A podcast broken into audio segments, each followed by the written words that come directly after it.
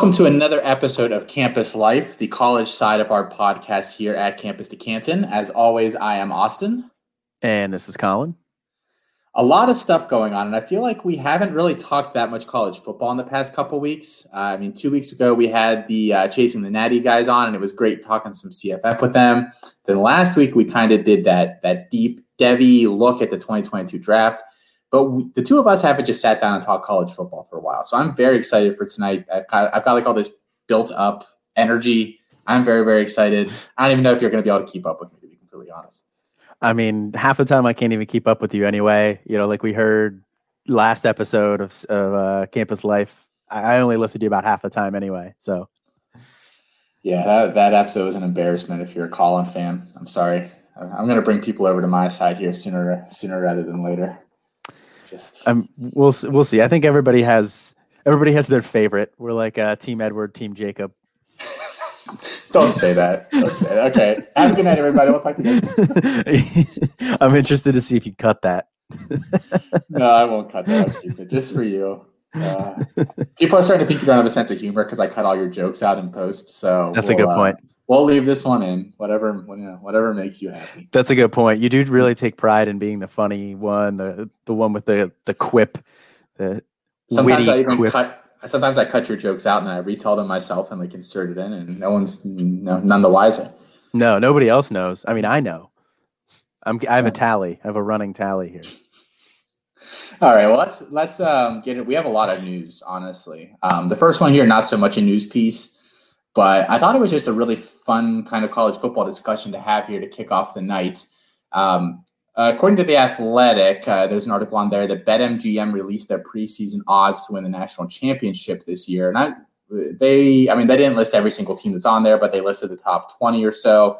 So I'm just going to read those off here um, so everybody has a frame of reference. And then, Colin, we can kind of discuss if any of those stand out on either side of the spectrum as, as good or bad bets. Um, so their favorite is Alabama, who's listed at five to two. Then Clemson at seven to two, Ohio State five to one, Oklahoma seven to one, Georgia nine to one, A and M twenty five to one, Wisconsin thirty five to one, LSU thirty five to one, Florida, Notre Dame, Miami, Penn State, and Iowa State are all forty to one. Oregon, North Carolina, USC, Texas, Michigan, Tennessee, all 50 to 1. That's just flushing money down the toilet there, Tennessee. And then Arizona State is 66 to 1. And Cincinnati, I believe, is the top mid major coming in at 150 to 1. So, Colin, I know we just joked about Tennessee there, but any other of uh, these odds kind of jump right out to you as, as good or bad? Um, yeah, well, the first one I'll say that I think is bad is Wisconsin. I I think Wisconsin is uh, Wisconsin's always like in contention to win the Big Ten West. I mean, they're that that's a fairly weak uh, division overall, so it wouldn't surprise me if they win that. But I think this is going to be a relatively down year for Wisconsin. I don't think they're as strong on the running game as they typically are. They don't really have that standout off. I mean, their offensive line is going to be fine, they don't really have that standout offensive line that they usually have. They lost some pieces on defense. They don't really have any wide receivers either. So I think it's just going to be kind of an odd year for them. Um, you know, obviously, I don't. I wouldn't surprise me at all if they, you know, are a two-loss team, but I also would also not be surprised if they're a four-loss team. So I think Wisconsin's at 35 to 1, being ahead of Florida, being ahead of Notre Dame, Miami, Iowa State, Oregon, ahead of all of those guys, I think is surprising. And uh, yes, I left off Penn State because I don't think Penn State is going to win the national title this year either. I think 40 to 1 is probably flushing money down the toilet too, which is music to your ears. I know. I can't believe Pitt's not on here. No, I'm just kidding. Um, so yeah, I, I, think that's a really good one. Um, if you go and look at Wisconsin's depth chart, especially at the skill positions, you you have Ferguson and you have Berger, who is really unproven. I mean, we think the yeah. Berger is going to be good, but we don't really know that. Mm-hmm. And then it's eh, their wide receivers are bad. Yeah, wide receivers are really, really bad. Um, it, it's crazy. I mean, I, they better be running the ball like 50 times a game this year. They're going to be in some trouble. Um, a couple of the stats, I think Iowa State's a little low. Mm-hmm. You know, I think they're they don't lose that much from the team this year that pushed Oklahoma for the uh, the Big 12 title. I think they'll be in contention there again. Experienced quarterback play with Brock Purdy, which is always helpful in college football. It's pretty rare to see an inexperienced guy in there really pushing for a ship. They have a pretty solid defense. They have some nice pieces there at all three levels uh, of the group. Breece Hall, obviously, you know, is going to be probably a Heisman contender this year. The wide receivers are fine. Charlie Kolar, experience. You know, it's an old team in a good way uh, for college football. So I think they're probably cheaper than they should be. Um, I think Bama's too high. Mm-hmm. And I get why, because if you put them too low as a gambling house, you are risking losing a shit ton of money if they do what Bama typically does. But five to two seems really high for a team that lost what, like nine of their offensive starters and a good portion of the defense too. I mean, they're they're filling in a lot of gaps, and obviously, you know, it's next five star up, but five to two, I, I don't I don't like those odds. No, I don't either. I would definitely not take that one. Um, I think Clemson's a little high as well. Honestly, I think this year is going to be a year where people are really going to get upset and and butthurt about teams missing out because I don't think there's a team that is going to be head and shoulders above everybody. Like last year, you had Bama, uh, you know, head and shoulders above everybody else. You know, Clemson and Notre Dame, they only lost to each other in the regular season. So, you know, they split that. So that was easy to put them in. Ohio State was undefeated too, easy to put them in. And then the other teams, Texas A&M had an argument. I don't think it was a particularly great one, but they had an argument for sure. But this year, I think that Bama's rebuilding. Clemson's kind of rebuilding as well. Uh, Ohio State, you know, they're we don't really know necessarily what's going on at their quarterback. Although uh, I think whoever starts there, I think is going to win the Big Ten for Ohio State. I'd be shocked if they didn't. They'll probably go undefeated. So Ohio State will probably finish the year ranked number one, but I don't know if I feel that great about them overall. Uh, I do like Oklahoma a lot. I think this is going to be a really good year for them. Um, if I had to put money on somebody right now, I think I would put it on Oklahoma. Um, but I think Georgia's a really good team as well. Texas A&M lost a lot; they're probably ranked a little bit too high. But you know, you never know what they're going to do. Um, same with Florida, probably too high as well. I think they lost a little bit too much. Uh, but then Notre Dame typically rebuilds well. Miami, if D'Eriq King comes back, that's looking like a good team. You already mentioned Iowa State. I think Oregon's going to be really good. Uh, they might be an experienced quarterback away from. I think contending. they're one year out. I think they're one yeah. year out. It's a very young defense too. I mean, Thibodeaux yeah. they'll probably lose after this year, but uh, the rest of it's pretty young. Yeah, but but the rest of the guy, the teams there that we're talking like, there's not a team this year that I'm like, yeah, that's that's the team to beat. Maybe I mean, Oklahoma. Can, you you can see there's a big drop off from Georgia there at the, fifth, mm-hmm. the fifth overall team from nine to one to twenty five to one, and yeah. I think that's accurate. I mean, I think those are the five teams: Alabama, Clemson, Ohio State, Oklahoma, Georgia that are really going to push for it. Um, I don't. So they they did include Cincinnati down here as the highest, uh, the best odd mid major squad at one fifty to one. I mean, if if they were to go undefeated this year, do you think they could even make the college football playoff? Because this actually does kind of feel like a year where there aren't going to be a bunch of undefeated teams. Maybe somebody does creep in because you know Oklahoma, Iowa State are going to play each other probably. So hey, don't they play the, in the champ? They'll play in the Big Twelve championship game. I don't know if they play each other in the regular season or not, um, but they'll they'll likely play each other at least once. Uh, Bama, Georgia probably play each other. So I mean, you know, right off the bat, two of those top five teams that we like are, are going to lose at least one game. Yeah, and uh, honestly, like I was saying, like I don't see anybody as like a clear cut team that is head and shoulders above everybody. I think this is going to be a year where you're going to have some people who get pretty upset, and I think Cincinnati is going to cause a lot of issues this year because they bring back pretty much everybody, right?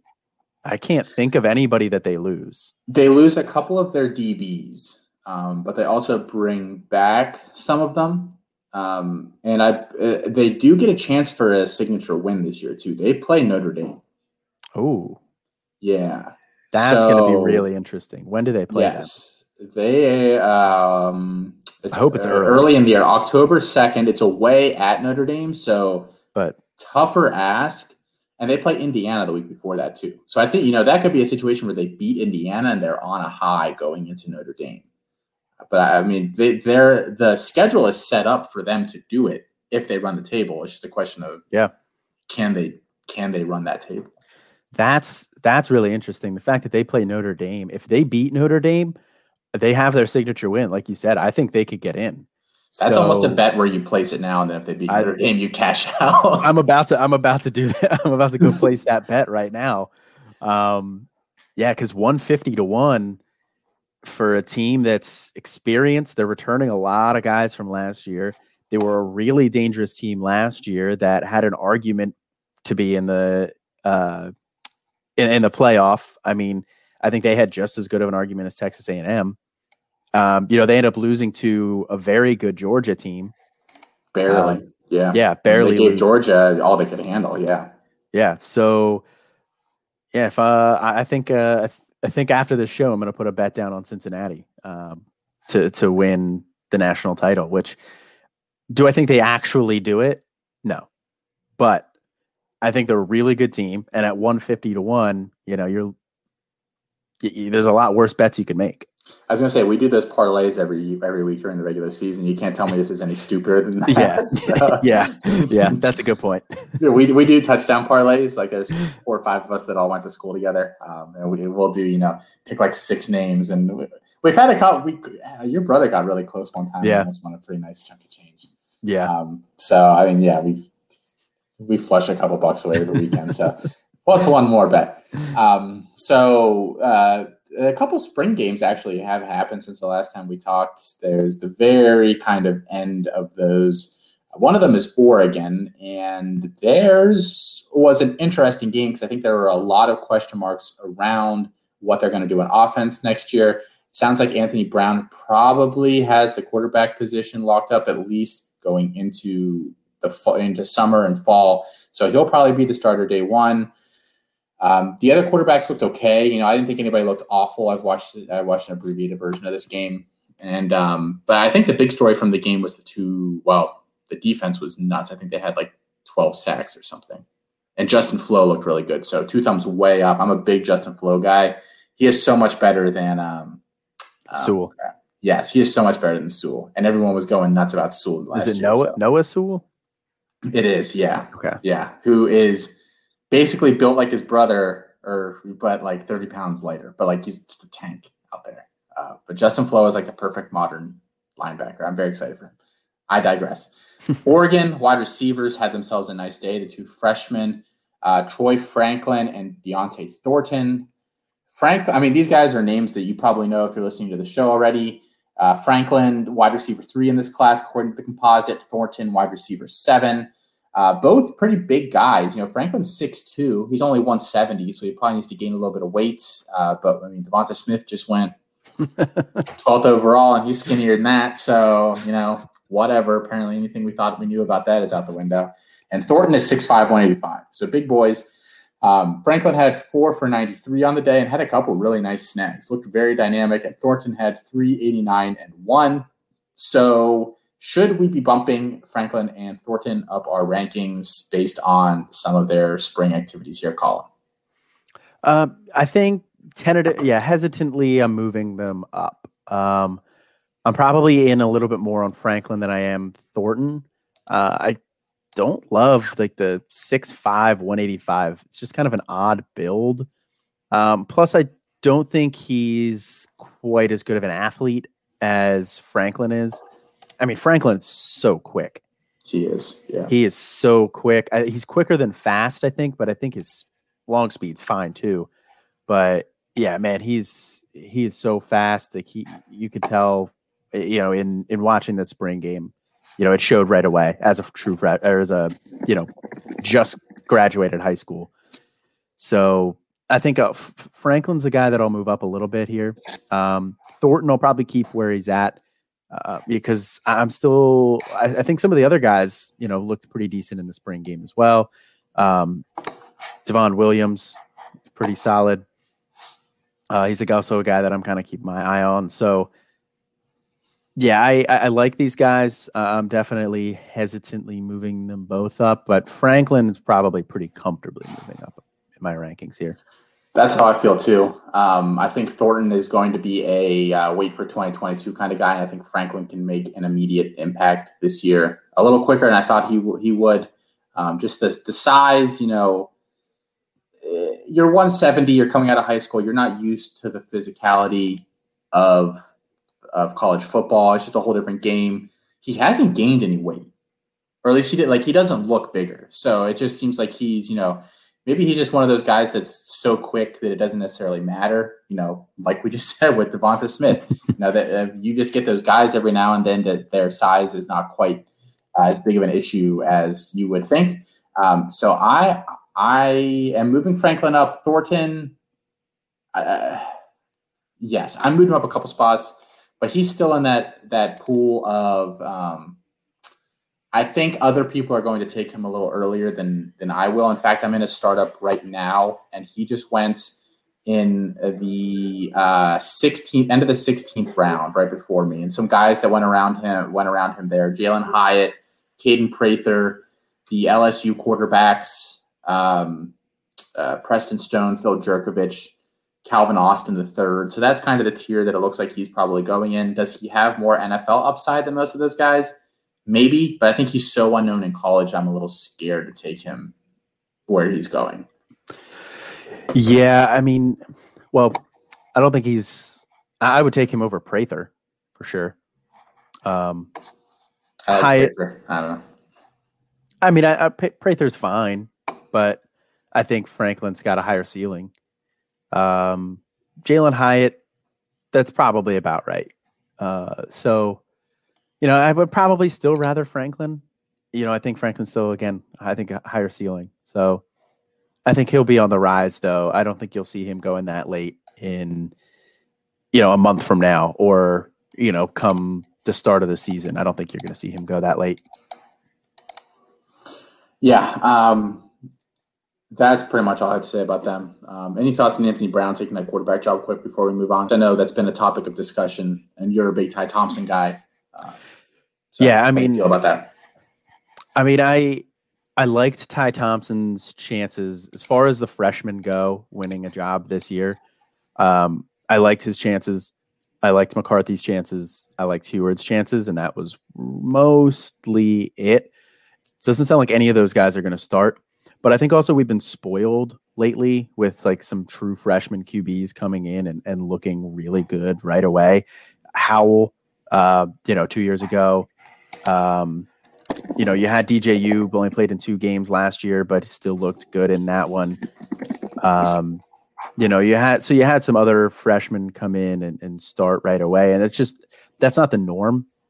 So, you know, I still like Ty Thompson a lot, and I would much rather Anthony Brown win that job than Jay Butterfield, just because Jay Butterfield's only been around. You know, he, he'll be a sophomore uh, whereas Anthony Brown, this is his last year. I mean, he's what a sixth year guy, seventh year, something. He's, he's been, around for forever. Yeah. Yeah, he's been around for forever. So, you know, I, it doesn't worry me that he won that job, and I even think it could be temporary because while I would probably say overall, Ty Thompson did look the worst out of those quarterbacks in the spring game. I think that that's you know he just graduated high school. Not even, I mean, you know, most high school kids are have not even graduated yet. He just graduated. He's stepping up, trying to go up against a very difficult defense, like you said before. Uh, very fast, very athletic defense. Um, I think that defense is going to give a lot of people problems this year, and he's, you know, he had to adjust to that speed. I think you could see him come back in the fall here and look like a much different player, and I think you could see him lock up that number two job and then just you know throughout the course of practice and you know maybe Anthony Brown you know I think he's a limited passer I don't think he's that great um, I could see Ty Thompson t- potentially taking that job over in the middle of the year, depending on the way it goes. So, uh, I Ty Thompson didn't move for me. Um, I uh, well, I moved Caleb Williams up um, after what he did in his spring game, um, but he's Caleb Williams is still behind Ty Thompson for me, but they're very very close. Um, but I still like Ty Thompson a lot. So I like I said, I, I'm glad it's Anthony Brown. I think Anthony Brown you know, I don't think he's really going to be C2C relevant this year. I mean, you could probably pick him up for free right now if you really wanted. But, you know, maybe he has a game here or there like early in the season. But overall, uh, I'm not really worried about Anthony Brown. Yeah, I'm not either. Um, Jameson Williams to Alabama. The weirdest transfer I can remember in a couple of years here now um, because he apparently had a really bad spring at Ohio State and just there was no room for him. They, I mean, they have their starting three is probably pretty well established at this point with Wilson and Olave on the outside, JSN in the middle. That's going to be a very fun receiver group because they can all kind of play all three wide receiver positions, and I think they're going to move them around a lot. But then it sounds like Egbuka and uh, Marvin Harrison, who are both true freshmen, were better than him. And I think they still kind of expect something out of Julian Fleming you know, I'm not on the Julian Fleming uh, hype train. He's way down my rankings now. Um, I will never have him in any single league ever, just because I value him so much less than some other people do. But I mean, that's six names right there. You know, only so many wide receiver spots to go around. So he goes to another school that's produced four first round wide receivers in the past two years, and John Metchie is going to be in that conversation, whether he deserves to be or not this year. So, I mean, weird, but okay. Um, that was my first thought. But as I have thought more about this, and I mean, this isn't the first time somebody said this. We've we've talked about it in our Discord and elsewhere. Bama does not have a lot of speed outside at wide receiver. I think that's something that Saban has talked about quite a bit this offseason. You know, even the guys they brought in this year that are really, really good, and JaCorey Brooks and G.A. Hall, neither of them are exactly burners. And then last year, you or last year's class with Baker, Holden, Thaiu Jones-Bell, none of those guys are burners you know, Xavier Williams, not really a burner. And then after that, you know, there's really that's about it. Uh, the slot guys are, are speedy and Leary and Earle and, and Bolden's quick. But um, so and Jameson Williams is known for being fast. So do you think that he's going to get some solid playing time there this year and do something? Yeah, I mean, I think he, like you said, he brings in elements of the offense that they didn't really have. Um, and, you know, and that's you know, he's if nothing else, he is extremely fast uh, you know, 24 um, 7 friend of the Devy debate, Allen Trieu, comped him to Will Fuller when he was coming out. Uh, and he, you know, he's got that same build, same type of speed. Um, he also holds the state record in the 300 meter hurdles, which was uh, he beat uh, former Ohio State Ezekiel Elliott's record.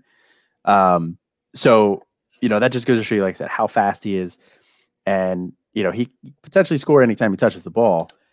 And like I said, they don't really have that type of a field stretcher. Now they're bringing in Christian Leary and JoJo Earle, who I think are are more slot guys, and they have just as much speed as Jameson Williams, but they're both very different roles.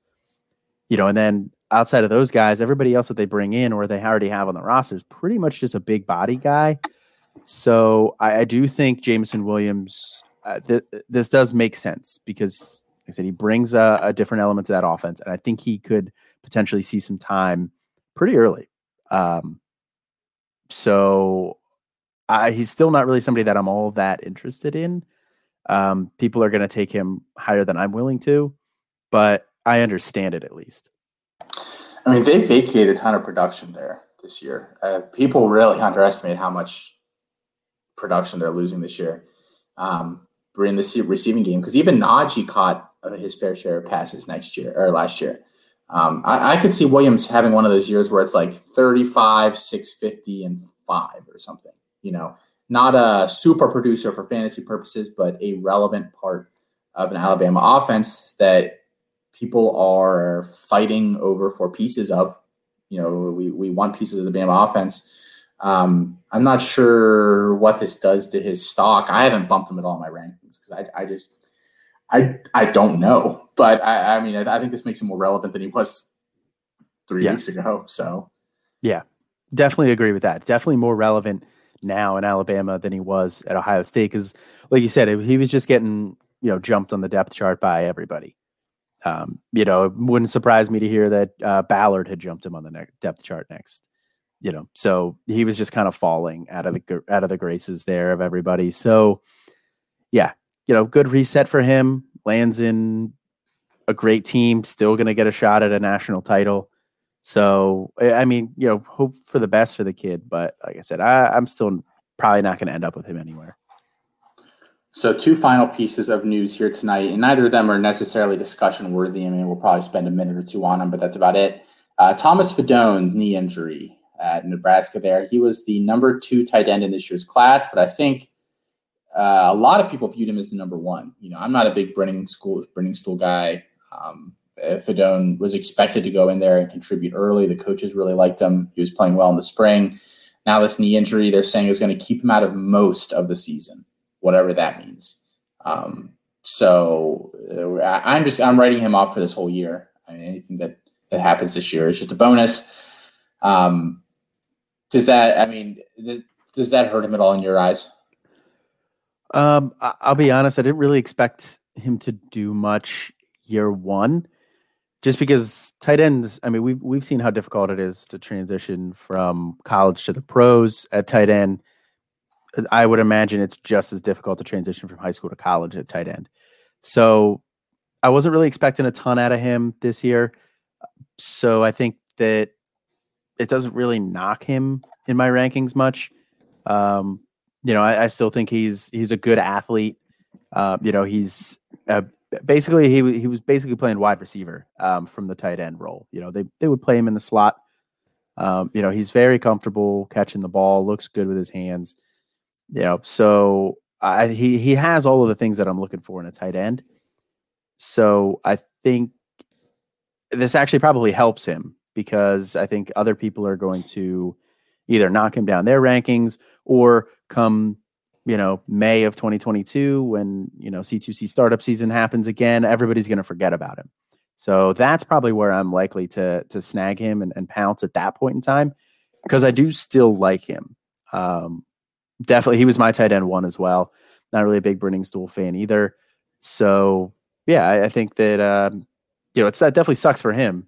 You know, as as a as a kid trying to learn learn the offense there and and make the jump into the college D1 level. But um, I think overall this could be good for us fantasy players. Um, like I said, sucks for him though, for sure. Yeah, I mean, none of the other guys that are there that are that are going to play this year is very exciting now. Austin Allen and Travis Vokolek, I believe is how you say his last name. They're both older guys, you know, junior or older. Um, I really, really like the other kid they brought in this year, in James Carnie, but I'm not sure another, you know, put one true freshman tight end pushing for playing time there was enough. I'm not sure if they could get two of them, but I, I, think Carnie is is a really good, really underrated player as well. I wish he'd gone somewhere else uh, where maybe he could get some time because obviously going to be competing with Fidone his entire time there if they both stay the entire time. The other guy here that's um, making a little bit of news that's that's a noteworthy name is Jordan Johnson, uh, the high four star guy, wide receiver in last year's class, who is leaving Notre Dame.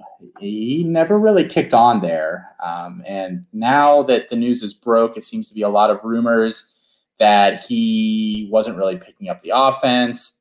He didn't really try to pick up the offense. He was going to class. He was he skipped some spring practices and really didn't have a reason for doing so.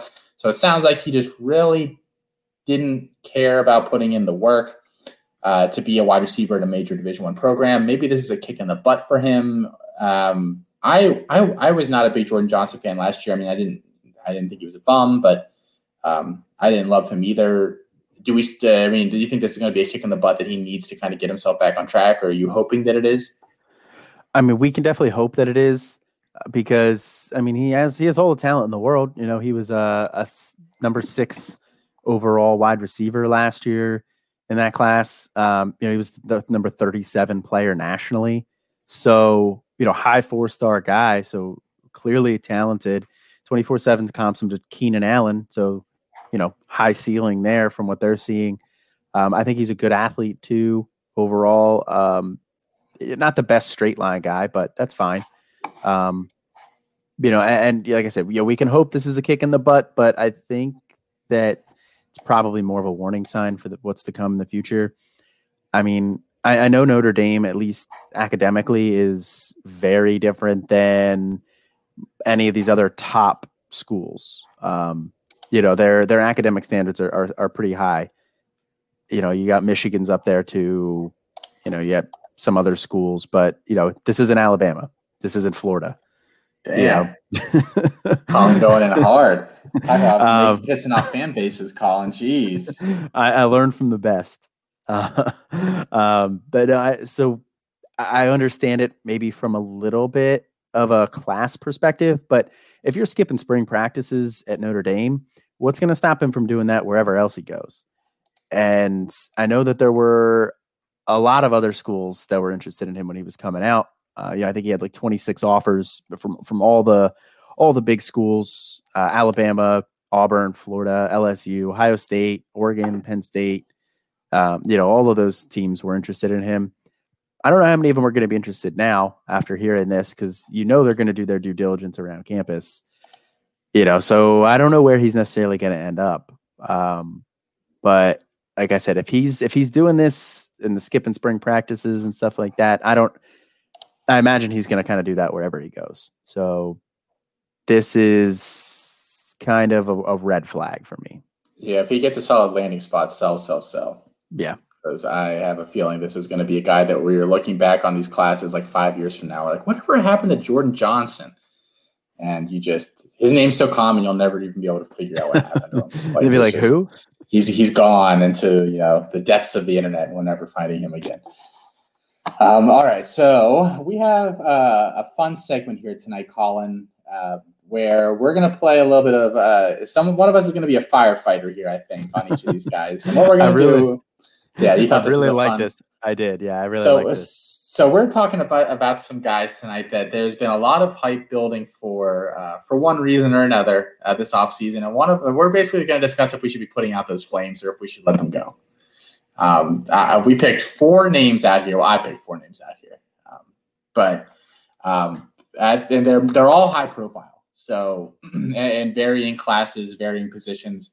The first one, and I feel like I do have to lead off with this one, is Malik Willis, who is all of a sudden getting first round hype when he's done nothing to really show that.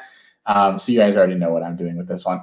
Um, six, he's 6'1", 215. Had the really big year last year where he passed for about 2,200 yards. Um, and then the 20 touchdowns and ran for over a thousand more and about another 20 scores. Um, so a really well-rounded season overall. He's popping up in the first round of these mocks. I don't understand. Colin, are we putting this fire out? Or are we letting it burn? Um, you know, it's it's time to put out the flames here. Um, you know, see what I did there? Liberty ah, Flames. Oh, yeah. good one. Thank you, thank you. No, it's um, yeah, no, I, this is a fire that I would I would put out here. Um, I'm I'm kind of with you there. I I think he is phenomenal for college football. I mean, he is he's got a cannon of an arm. He's on an offense that is going to be built around him and his strengths. I, you know, I think say what you want about Hugh Freeze, but I think he does a pretty good job building an offense.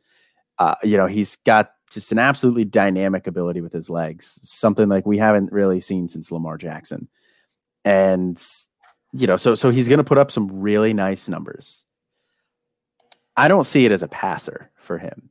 I mean, he has that huge arm, you know, so you know he can make all of the throws that you're looking for, but you know his mechanics not great. I don't think he has good accuracy overall. I mean, he's his general accuracy is okay, but I don't think I saw him set up his set his wide receivers up well one time when I watched him. I don't think he sets them up for success, which is something you have to do at the next level. You have to be able to set up your wide receivers um, to to make plays. You can't just be generally accurate at the NFL level. So I don't understand where all of this first round love is coming from, and I think this is a guy that when we look back, you know, in say February of next year, I'll be sh- I'll be pretty surprised if anybody's talking about him as a first round guy. I think his he's just gonna kind of get exposed the more that people watch him uh, on on tape, and you know you hear all these interviews. You know, there was an article in the Athletic Um, you know, where from the other day where they were talking about Malik Willis being the breakout guy of the 2022 class. And they had quotes from all these different defensive coordinators who were saying that how much, how many, uh, uh you know, how bad it was to have to try to game plan for a guy like this, you know, which, like I said, goes to show you how dynamic of a college like quarterback he is. I think he's, you know, I, I think he's probably the most dynamic quarterback in the country but that doesn't really equate to being an NFL talent, I think. Yeah, rush three dummies. Jeez.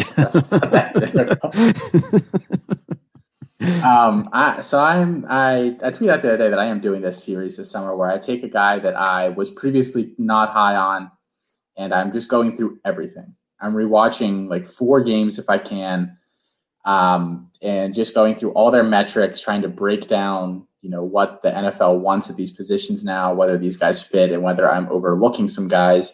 Um, the, I mean, the train's probably already left the station on Malik Willis. You know, you're not going to go buy Malik Willis at, at a value, especially after this past week or two. Um, but you know, looking at his rushing ability um, so far, as I've got the the mobility part of this article basically written already, um, his his last year compared to Lamar Jackson very favorable you know, Lamar's three years in school, he rushed for 960, 1571, and 1600 yards. Um, and on a lot more attempts than than uh, Mr. Willis had last year, but his averages were always high. They were basically six uh, six yards a carry or higher. He scored a ton of touchdowns. Um, last year, Malik Willis ran 141 times for 944 yards and 14 touchdowns, 6.7 yards per carry um, which is right up there with Lamar's best year, that junior year where he won a Heisman. Obviously, the level of competition is not as high. And then I actually went and looked at just some other guys that we think of as rushing quarterbacks in the NFL. I looked at what their best rushing season was in college. Josh Allen, his best was actually not very good. Uh, 523 yards, 3.7 yards per carry, uh, seven touchdowns. Kyler Murray, uh, 1,000 yards, 7.2 average, 12 touchdowns. Jalen Hurts, uh, 1,300 yards, about 5.6 a clip, and 20 touchdowns. So on a per touch basis, uh, efficiency wise, his his last year was about as good as any of these guys. You know, Kyler Murray's was was slightly better. Um, but so that is the level of rusher he is, and these guys have all been able to work in the NFL as rushers and definitely add something that way. The problem with him is his passing and his actual. If you just go and look at his passing stats, they're not terrible.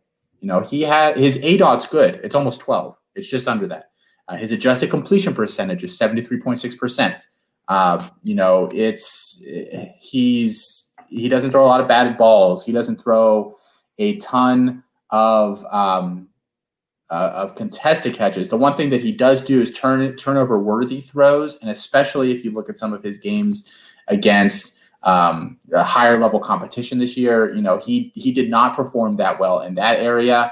Um, and that makes sense because if you watch him, there'll be a play, there'll be plays where, for instance, you know, he'll he'll take the snap, he'll drop back. There's nothing there. You know, he'll work through. I don't even know if he's necessarily working through reads. He'll stare down, you know, the right side of the field. I think they Liberty kind of splits the field in two, like a lot of these college offenses do, to simplify things for the quarterback, so you don't have to scan, you know, one, two, three, four across the field. You kind of have your reads over on one side. It, will look like there's nothing there for him. He'll buy time really well. You know, he'll he'll stall, he'll roll out of the pocket, he'll get his shoulder square, and then he throws it back across the field in triple coverage and gets picked off or like it, it's a very dangerous throw. So there there are things that he that he can do with his legs and with how big his arm is that are really awesome. And then if you actually just sit down and watch this kid and not just a couple of plays on Twitter or just even one game, if you sit down and watch three or four games of this kid, I don't know how anybody could come away and say, I think he's a good passer.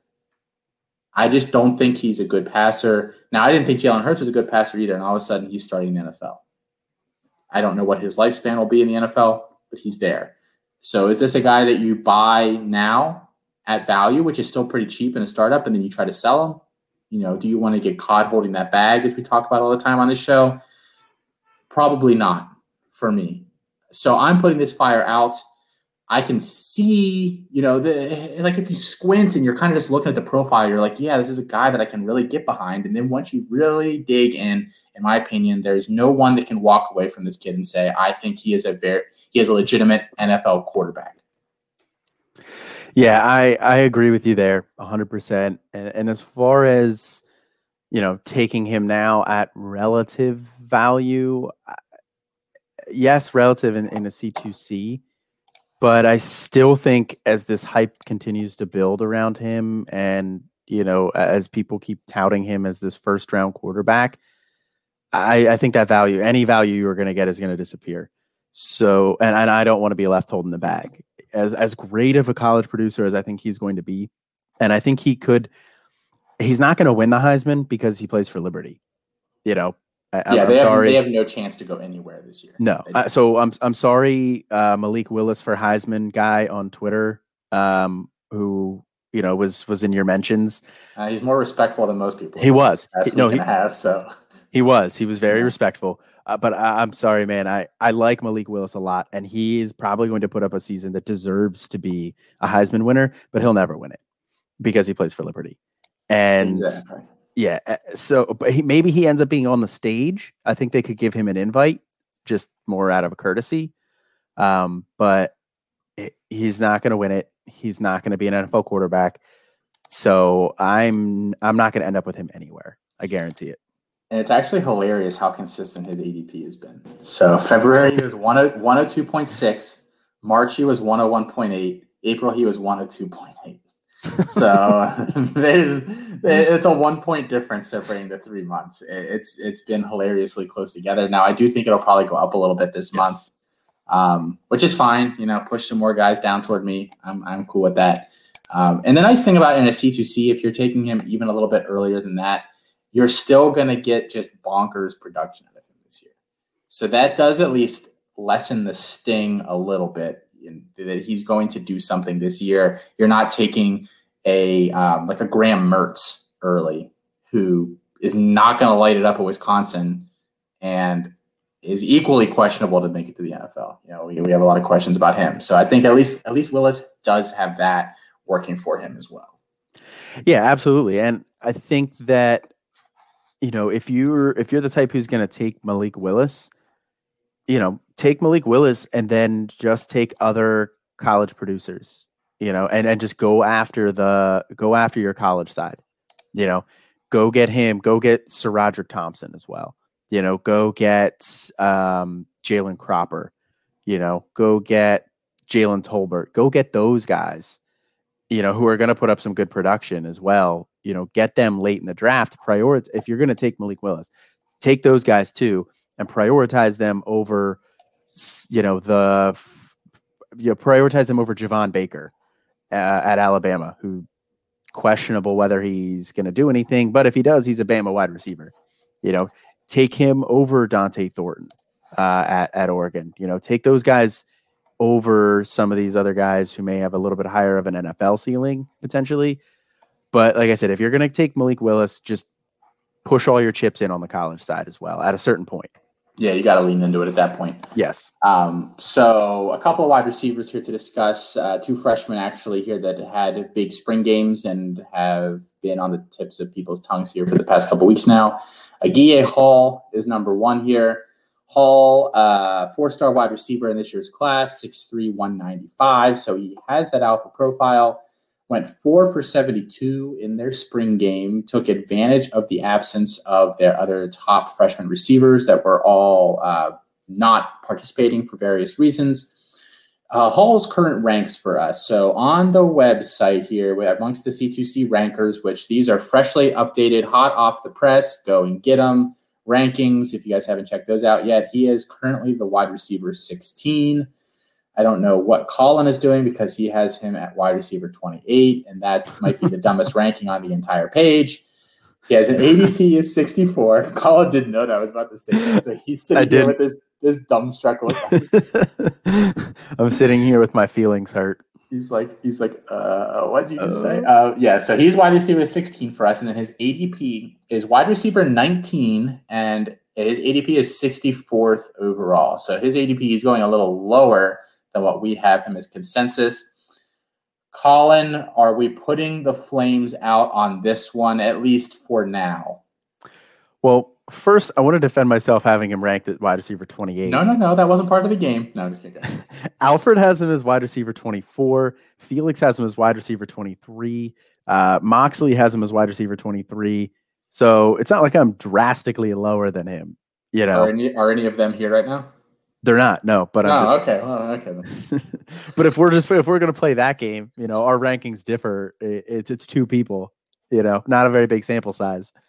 Uh, but no, as as far as putting the fire out here, um, yes, but I'm gonna put the fire out. Uh, you know, uh, like like the Squirtles, like the Squirtle squad. We're not gonna be the Blastoise squad here. Just you know, hydro pumping this thing. It's gonna be a little Squirtle water gun. Um, because I like Agiye Hall, I do, but we do need to remember who was and wasn't playing in that spring game. We also need to remember that Ja'Corey Brooks you know, also an equally talented freshman there as well, who's probably going to be vying for that same exact role.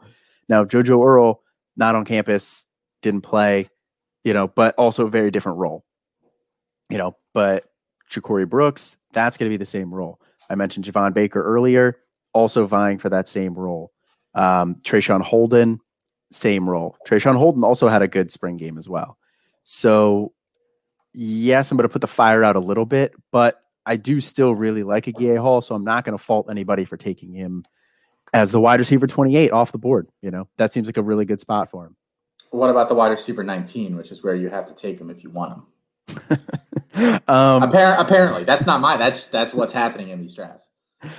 Uh, that's probably richer than I will end up with, but I won't fault anybody for that. I think that that's that's an acceptable spot. I think that's fine. So I I, I actually so the what's going what what has me thinking this way is we have a guy in the Discord who I'm actually in a couple leagues with. Uh, great guy. Uh, his name is also Colin, but he has two L's, so he's superior um, to the guy we have on the show. God, Vehement, vehemently disagree with that. oh man. Uh, um, the the face. Uh, we need to start doing these live again because your faces tonight have been so good when I say this stuff. oh man. Um, so he he was showing us. He did his first C2C startup last year, and, and we were all kind of you know sitting there talking about uh, just some some mega teams we've seen in, in leagues across the past couple years. And he said, "Well, what do you guys think of this team that I did last year? My first ever C2C startup. Here's the campus side." And he hit the freshman hard the entire draft. And uh, because freshmen tend to get pushed down value wise, and these like we you know like we've talked about with Bijan or, or TreVeyon Henderson, you know the only thing suppressing some of these guys' values coming into college is just that we haven't seen them touch a college football field. You know, beyond that, we these guys are big, they're athletes, they're going to be in spots where they can probably produce either not right away the, the second year. So there, there are a lot of things I like about these guys, and really the only thing is, well, I haven't seen this guy play yet which granted is you know fair, but you know you can get some values that way. And he he hit freshmen really hard, and his team is freaking ridiculous. He has like Bijan, Jahmyr Gibbs, Quentin Johnson, Jordan Addison. Um, I think he has a couple of the uh, like a couple of the younger other wide receivers. Um, he he his squad is loaded. The, the, the NFL side of that league is going to be over for like a five year span in a couple of years. So, but but it's making me think about this, and and to think that if you know if even we give Agiye Hall, you know, he's not going to play that much this year. Let's assume that for what we're talking about here. You know, they're they're going to rock with some of the more veteran guys. Obviously, Metchie's going to be out there, and then probably some combination of Xavier Williams, Jameson Williams, Javon Baker, Traeshon Holden, some of these guys. Even if we assume that he doesn't really touch the field until next year, as soon as he gets on the field, do you think he's still going to be going as wide receiver 19 in these drafts? I think it's an um, it's an automatic upshot in value that's that's going to happen as soon as he touches the field and does anything. I, I really really do think that. Yeah, I'm I'm with you there. I think that you'll look back uh, and probably think of wide receiver 19 as pretty good value at this time next year. Um, you know, same time at this time next year, you're also presumably going to lose uh, four of my top five. You know, Olave probably gone as well. Potentially Drake London. So, you know, Justin Ross, those are all guys, John Metchie, all guys that I have ranked ahead of him that are probably gone. Um, so, you know, there's a couple other guys in there too. So that is going to clear some out. So I think he's going to go even higher than wide receiver 19 at this time next year because I think he is going to get on the field a little bit, you know, after the spring showing. Um, you know, Saban, I don't think's afraid to play the best players. Um, you know, he's not really one. He used to kind of be one to defer towards seniors, but I think at this point, you know, he's probably eh, you know he's going to play his best guys, and you know, I think that a Agiye Hall could definitely be that guy. I think he's going to get some run this year. He's going to have a game where he flashes, you know, four for 72 and two touchdowns, or, you know, even like eight for 100 and a touchdown. I think he's going to have a game like that this year that's going to keep his value insulated. So if you take him wide receiver right 19 right now, I don't think he's going to lose value going into next year. Also, looking at Alabama's wide receiver recruiting class for next year, they don't really have any of the top guys. Yeah, so, Oklahoma and Ohio State have all of them. yeah, and that could change. It could, but because Alabama, it's Alabama, they could get probably you know who they want for the most part. Um, but it does so it doesn't seem like they're going after these top wide receivers that hard, and I'm assuming that's because they're very comfortable with the guys that they have there now that they're bringing in. So I don't think there's he's going to get recruited over. I think, like I said, you know, wide receiver 19 right now, probably going to look like a bargain next year. So go for it. I just probably am not going to end up with very many shares of him because there's other guys I'm a little bit higher on. Yeah. So just to answer the question, I am not putting the fire out. And actually, I'm a really shitty fireman because I am throwing some logs into the fire. um, on to the next guy we have here. Like I said, another freshman wide receiver, and that is Mario Williams from Oklahoma. He is 5'9, 178. He did the uh, magic shrinking trick. He was listed at 5'11 on 24 7. So that, that is actually a little bit of a bummer about him. I thought he was closer to six feet. Um, but he is another guy, spring star on a team with an explosive offense and some room at the outside wide receiver positions. You know, they're not as deep as as we thought maybe they'd be because uh, Mims looks like he's probably going to be in the slot, and then Wease and, and Haselwood have really not lived up to expectations. Trejan Bridges is now gone and will never play for Oklahoma again. And to be honest, I would be shocked if he was playing Division One football again. Um, we probably should have put that in the news section. It's fine. Um, as I think about this, whoops. Well, you wrote um, an article about it, so yes, I, wrote, I just wrote. An, yes, I wrote an article about Trejan Bridges and Seth McGowan and how you shouldn't draft them. Don't do it. But if you want to read the article, go to the website I posted yesterday. Um, they pistol whipped the guy. Uh, so beyond that, so Williams went five for 84 in the spring game. His current ranks, you know, on our website, he's probably too low. His wide receiver 72. And his ADP, he's coming in at wide receiver 44 and the 126th overall player. So he's going way higher than we have him collectively in our rankings. Colin, is this a guy uh, that you're putting out the fire? No, not at all.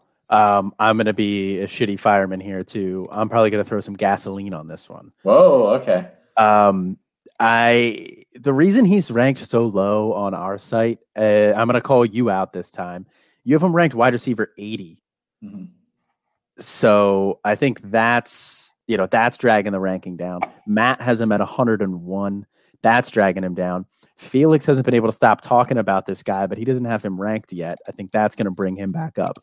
So I think his ADP come our next update uh, is, you know, once like I said, once Felix gets his in there, once you and Matt, you know, figure out what you're doing and get them get him bumped up, I think he's going to be up closer to wide receiver 55 ranked for us, which is still behind where his ADP is. But I would absolutely take him where that ADP is uh, at, at 44. Um, I think he's, you know, yes, it was definitely disappointing to see him, um, you know, measured at five eight because you're not exaggerating five eight. You're not, uh, you know, you're not going to put somebody at five eight on the depth chart uh, uh, unless they're five eight or shorter. And I don't, yeah, single solitary tear rolls down my cheek. Yeah, so I, I don't know. I, he's not definitely not any taller than five eight, which which hurts. But We did just see Rondale go in the second round, so that doesn't and Tutu Atwell also in the second round. So it doesn't preclude you from getting good draft capital. And I think he's going to be good enough at Oklahoma. I think he's going to be good there for the next couple years. Uh, I think he's going to maintain that slot role because as I was looking through, I haven't really dived that deep into the 2022 class that's coming in um, of wide receivers, but I didn't see anybody that fits his profile that was going to Oklahoma on first glance. I mean, you can correct me if I'm wrong, um, but I think he's going to be able to maintain that slot role. I don't see him losing that. So he's going to maintain that for th- probably three years, then go off into the NFL. You know, wide receiver 44 is, is probably going to end up looking like a bargain. No, I agree with everything you just said. In fact, so much that I'm not going to really add anything to that conversation. Um, so I, I, will. Um, I'll help you throw some gasoline on there. Um, I'm probably not as. I'm probably still not going to be as high on him. The size is a little concerning. I mean, again, I'm talking out of one side of my mouth here, and you know, because I was a big Rondale guy. But I think first, even if you're smaller, you know, I have to, I have to see it a little bit before I'm going to believe in it. You know, right off the bat. Um, and he is another guy where I think he's he's quicker than he is fast, which I'd, I'd like to see a little more long speed if we're going to be that small. But I mean, we'll we'll see what he does with uh, his ability here over the next couple years. So last guy here tonight is Theo Johnson, and Johnson has been um, kind of lurking in the shadows is, is like a hot name here. I, have seen some buzz on Twitter, but nothing, uh, you know, totally in your face. He uh, this offseason reportedly, well, not reportedly, I'm pretty sure he took a picture and posted it on social media that he broke uh, what Mike Gesicki's um, a 40 time for a tight end at Penn State. You know, Penn State has the legendary uh, strength and conditioning program there. They have just some crazy athletes that come through there over the past couple years at at every position, and certainly a tight end. Where Pat Freiermuth is like the grandpa, you know, athlete of the group, and he's not a bad athlete by any stretch of the imagination. But by comparing him to some of these guys that they've produced over the past couple years, you know, it's he's he's way off. And Johnson ran what I think it's a four five one forty this offseason and he's a big boy. You know, mm-hmm. he's what six five, um, two fifty. Is that what six, he's listed at? Six six two fifty three. Six six two fifty three. Okay, so I was underselling him a little bit. Yeah, he he's big. He was a top recruit last year, one of the top tight ends in the class, uh, and that tight end job is probably his now. You know, between him and what Brenton Strange are probably the two guys that are going to compete for that. Uh, Johnson has the better pedigree, so you figure he's probably going to get some playing time there, or is this a fire that we we are fanning the flames here? Yes, you're a Penn State fan. This was stupid. yes, yes. Um, no, I'm I'm absolutely still fanning the flames here on this fire. I mean, you know, like he has the prototypical size there for a tight end 6'6 253 that's exactly what you're looking for he can play in line you know he also just showed the athleticism that you want to see from a tight end there too. So I think he can, you know, move around all over the place. Um, you know, like you said, um, Pat Freiermuth is gone. You know, I do think I will caution everybody, and I will say that I do think this is going to be a split role. I think Brenton Strange is not going anywhere. Brenton Strange is going to get plenty of time as well. Uh, I think they're both, you know, they may even run a fair amount of two tight end sets um, just given their personnel that they have. Um, you know, because they can, I, I, do think they can flex Theo Johnson out wide. Um, and I think that's going to create all sorts of nightmares for linebackers that are trying to cover him with his speed, his athleticism. You know, I think that he's, you know, also, uh, you know, his vert at the opening, the 35 inch vert, you know, so very good athlete overall. And also interesting fact there 10 and two 10 and a quarter inch hands so big mitts too. But overall like i was saying you know he's a guy who i'm definitely targeting.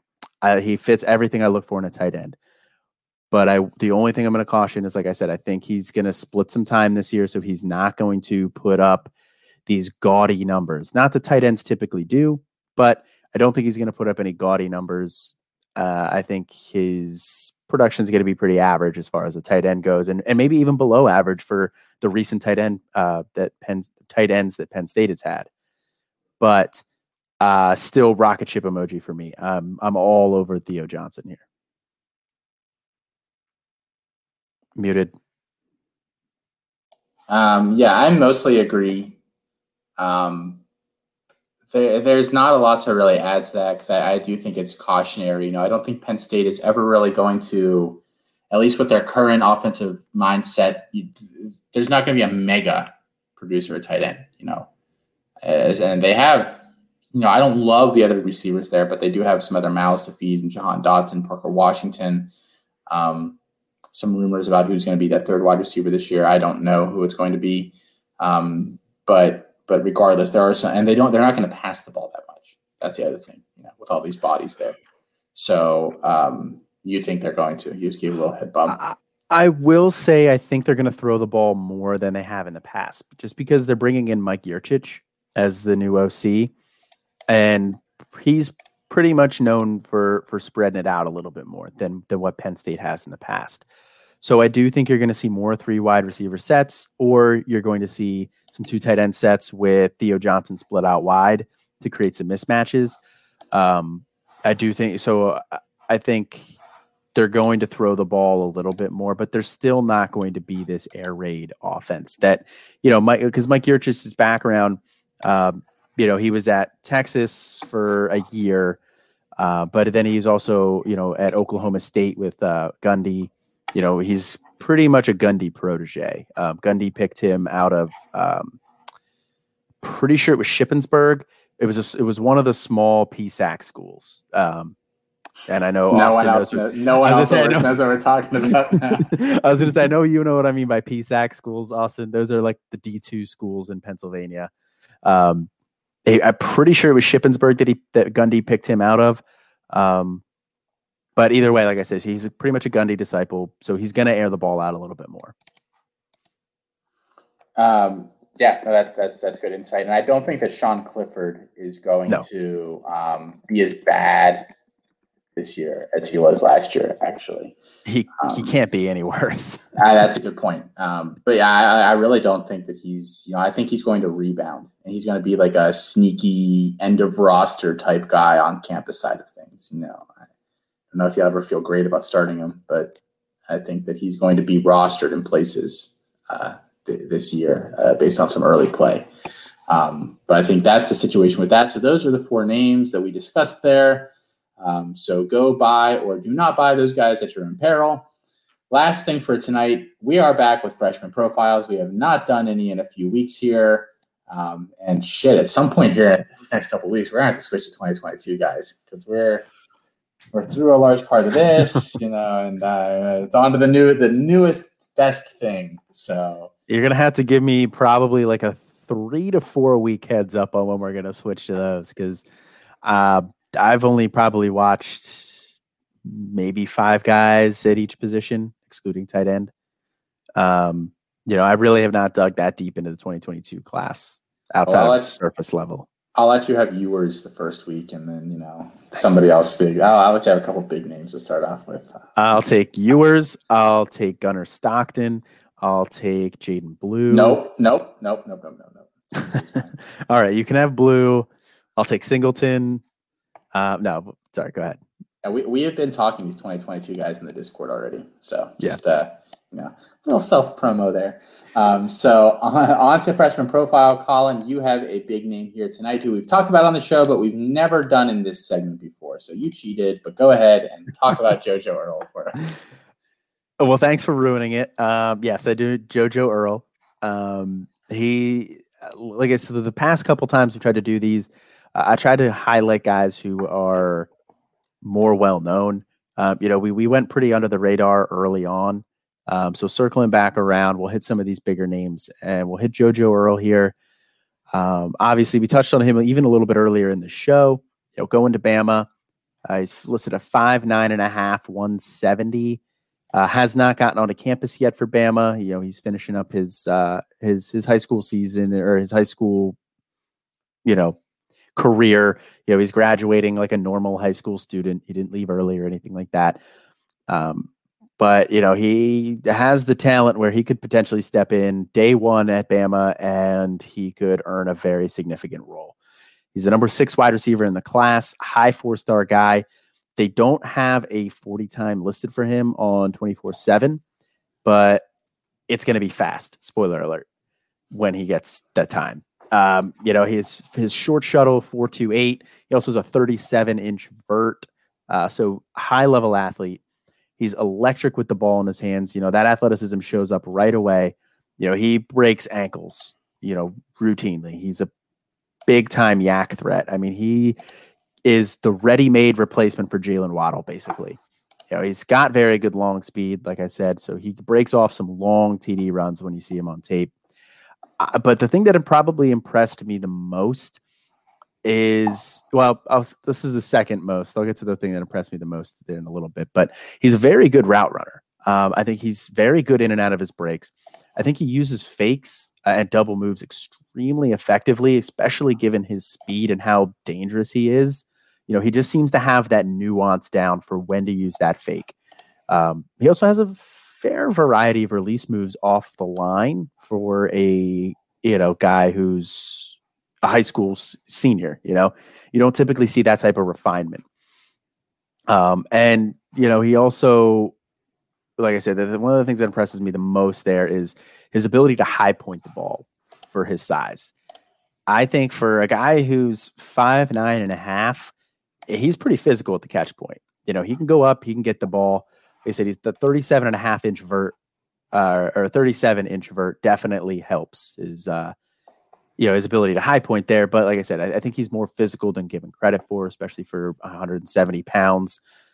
Um, you know, and and he shows the ability to extend and catch the ball away from his frame, which is something that I also look for in wide receivers.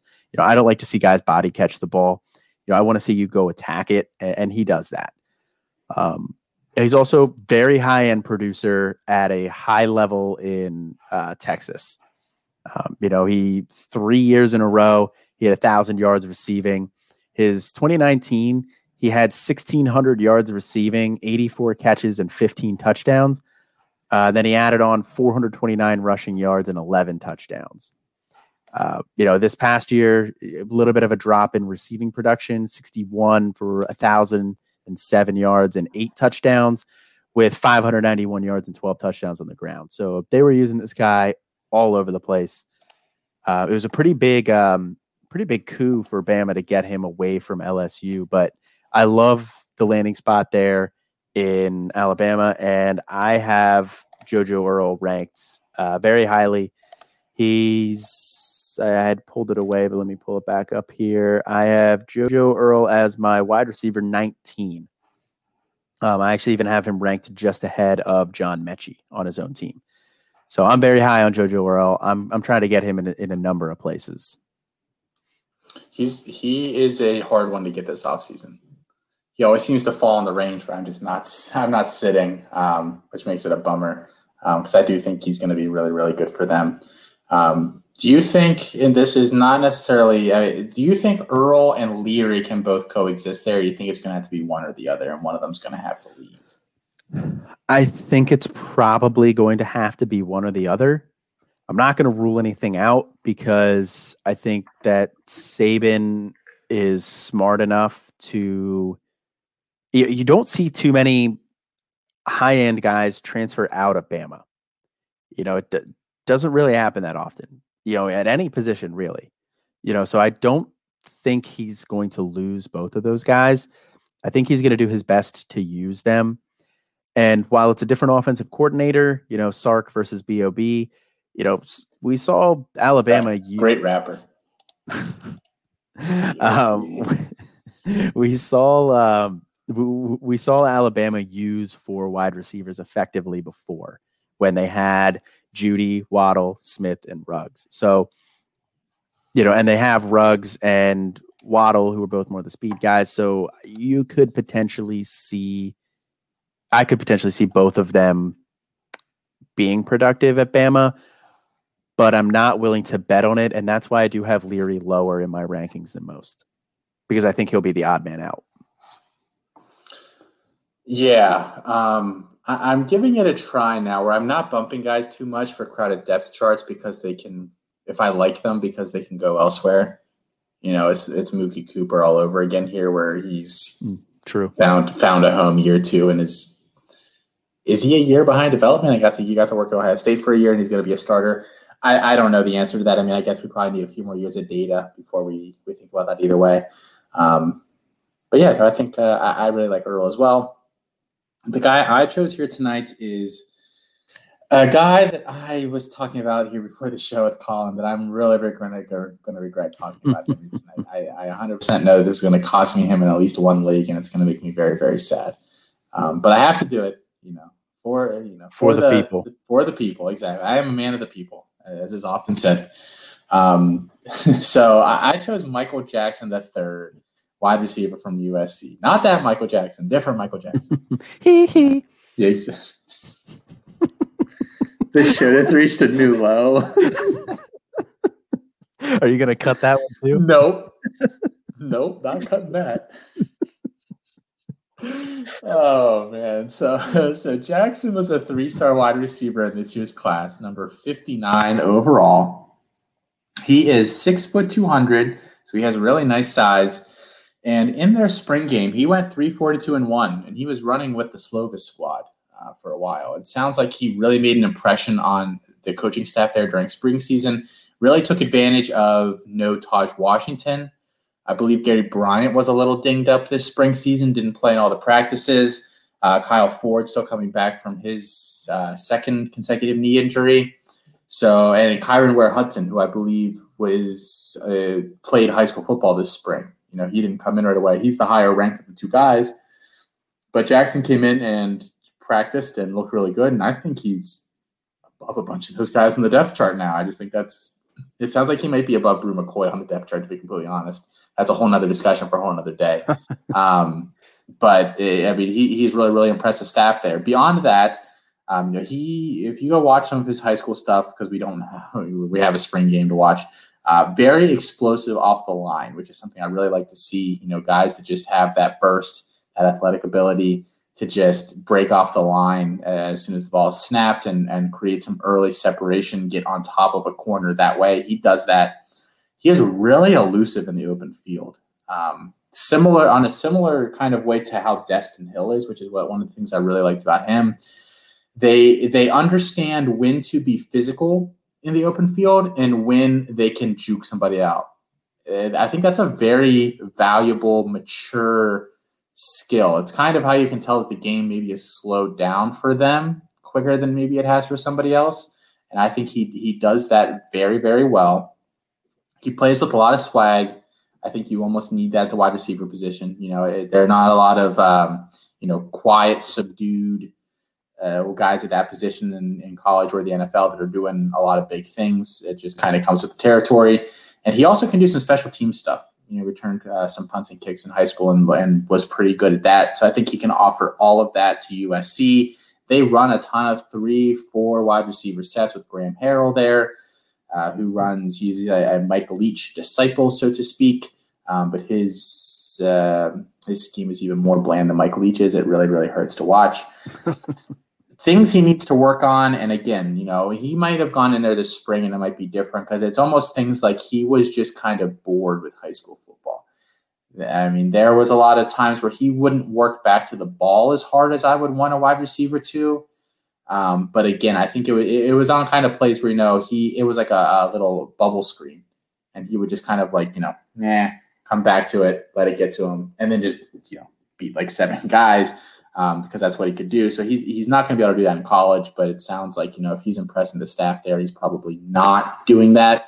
And then there just isn't a lot of um, uh, tape of him against man coverage. You know, a lot of him just kind of running free into open space on deeper concepts. Um, so it, it's yet to be determined if he can do those things. But like I said, it, it sounds like he's uh, getting a lot of hype there. We I've done a freshman draft and am about 20 rounds into a startup here so far this offseason. He has not been drafted in any of them so far. Now I'm gonna have to go get him next round here or risk losing him in the draft I'm in now. But I mean, he he is very, very low cost for an offense that we think is going to be very good. Um, and uh, so I and you know start going into USC, starting as a freshman or contributing heavily as a freshman will certainly look good on a resume in three to four years' time. So I go by Michael Jackson the third, except for if you're in one of my leagues, then keep your dirty hands off. Uh, only thing I'll say, I, agree with ninety nine percent of what you said. Uh, the only thing I'll, I'll disagree with there is apparently showing out early for as a freshman for USC does not mean as much as it used to. Amon-Ra St. Brown. Poor guy. I'm uh, sorry, but yeah. Colin, you're still upset about that. I am. I am. Yeah. Um, but no, I, I agree with everything you said there. And I was, um, like you said, he he was not taken in our freshman draft, um, and I am I'm anticipating a waiver wire fight for him. I also Dwight, if you're listening to this, keep your hands off of him. You keep your hands off of him. well, the, I'm, tar- I'm, I'm saying this specifically to Dwight because he snagged a couple other guys that I was looking for in the uh, in the, in the freshman auction there, just because he had a a big purse to throw around. Because so he inherited popular, but not too popular. There's got to be where I can still get my guys. No one touches them, and people are still listening. Uh, yeah, that's the sorry. sweet spot. Yeah, we're we're yet to find it. Um, so that is our show for tonight, guys. Uh, just housekeeping, rate and review the show if you haven't done that yet. We still haven't determined what our next jersey giveaway is going to be, um, or what threshold we're going to hit it at. Um, so that, but we'll probably decide that in the next couple of weeks. Yeah. Um. Well, I just want to throw out there to um, Kevin, and I don't know his last name. Um, he's the one from the UK he's in our Discord, very active in there. One from the UK. Um, so, and I, he, I, know he listens. So I'm sorry, Kevin. I, am sorry I don't know your last name. Uh, but he actually just brought to my attention that you can rate and review pods on Podbean. Um, he sent us a review on that. Um, you know, so big shout out to Kevin. Definitely appreciate that. I didn't even know you could review, rate and review on there. We're definitely getting you, Kevin. You were getting you added to the list for the next one, uh, for the next jersey giveaway here. But good news for everybody who's not a iPhone user or Apple user like I am. Uh, you know, you can we can go rate and review on Podbean. So I'm going to start using that a little bit more. Um, but I just wanted to mention that now. Cool. So yeah, so you heard the man. Um, now you have no excuse for not rating and reviewing. You, have to do it now. Um, it just helps us, you know, uh, get our names out there more, guys. So we do appreciate it. Um, if you are not checking out the site or some of the other shows that we have over there, please go ahead and do that. And Alfred's Why Wait Till Sunday, the Devy Debates, um, and Dwight's Devy Manual, which again is not part of the uh, family of pause over there, but still a great show and worth listening to.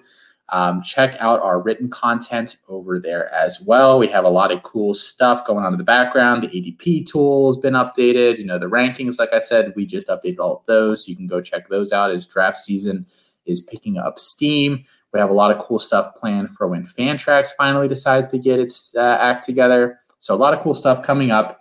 Um, but beyond that, thank you guys again for joining us here tonight. As always, I am Austin. And this is Colin. Enjoy your week, guys.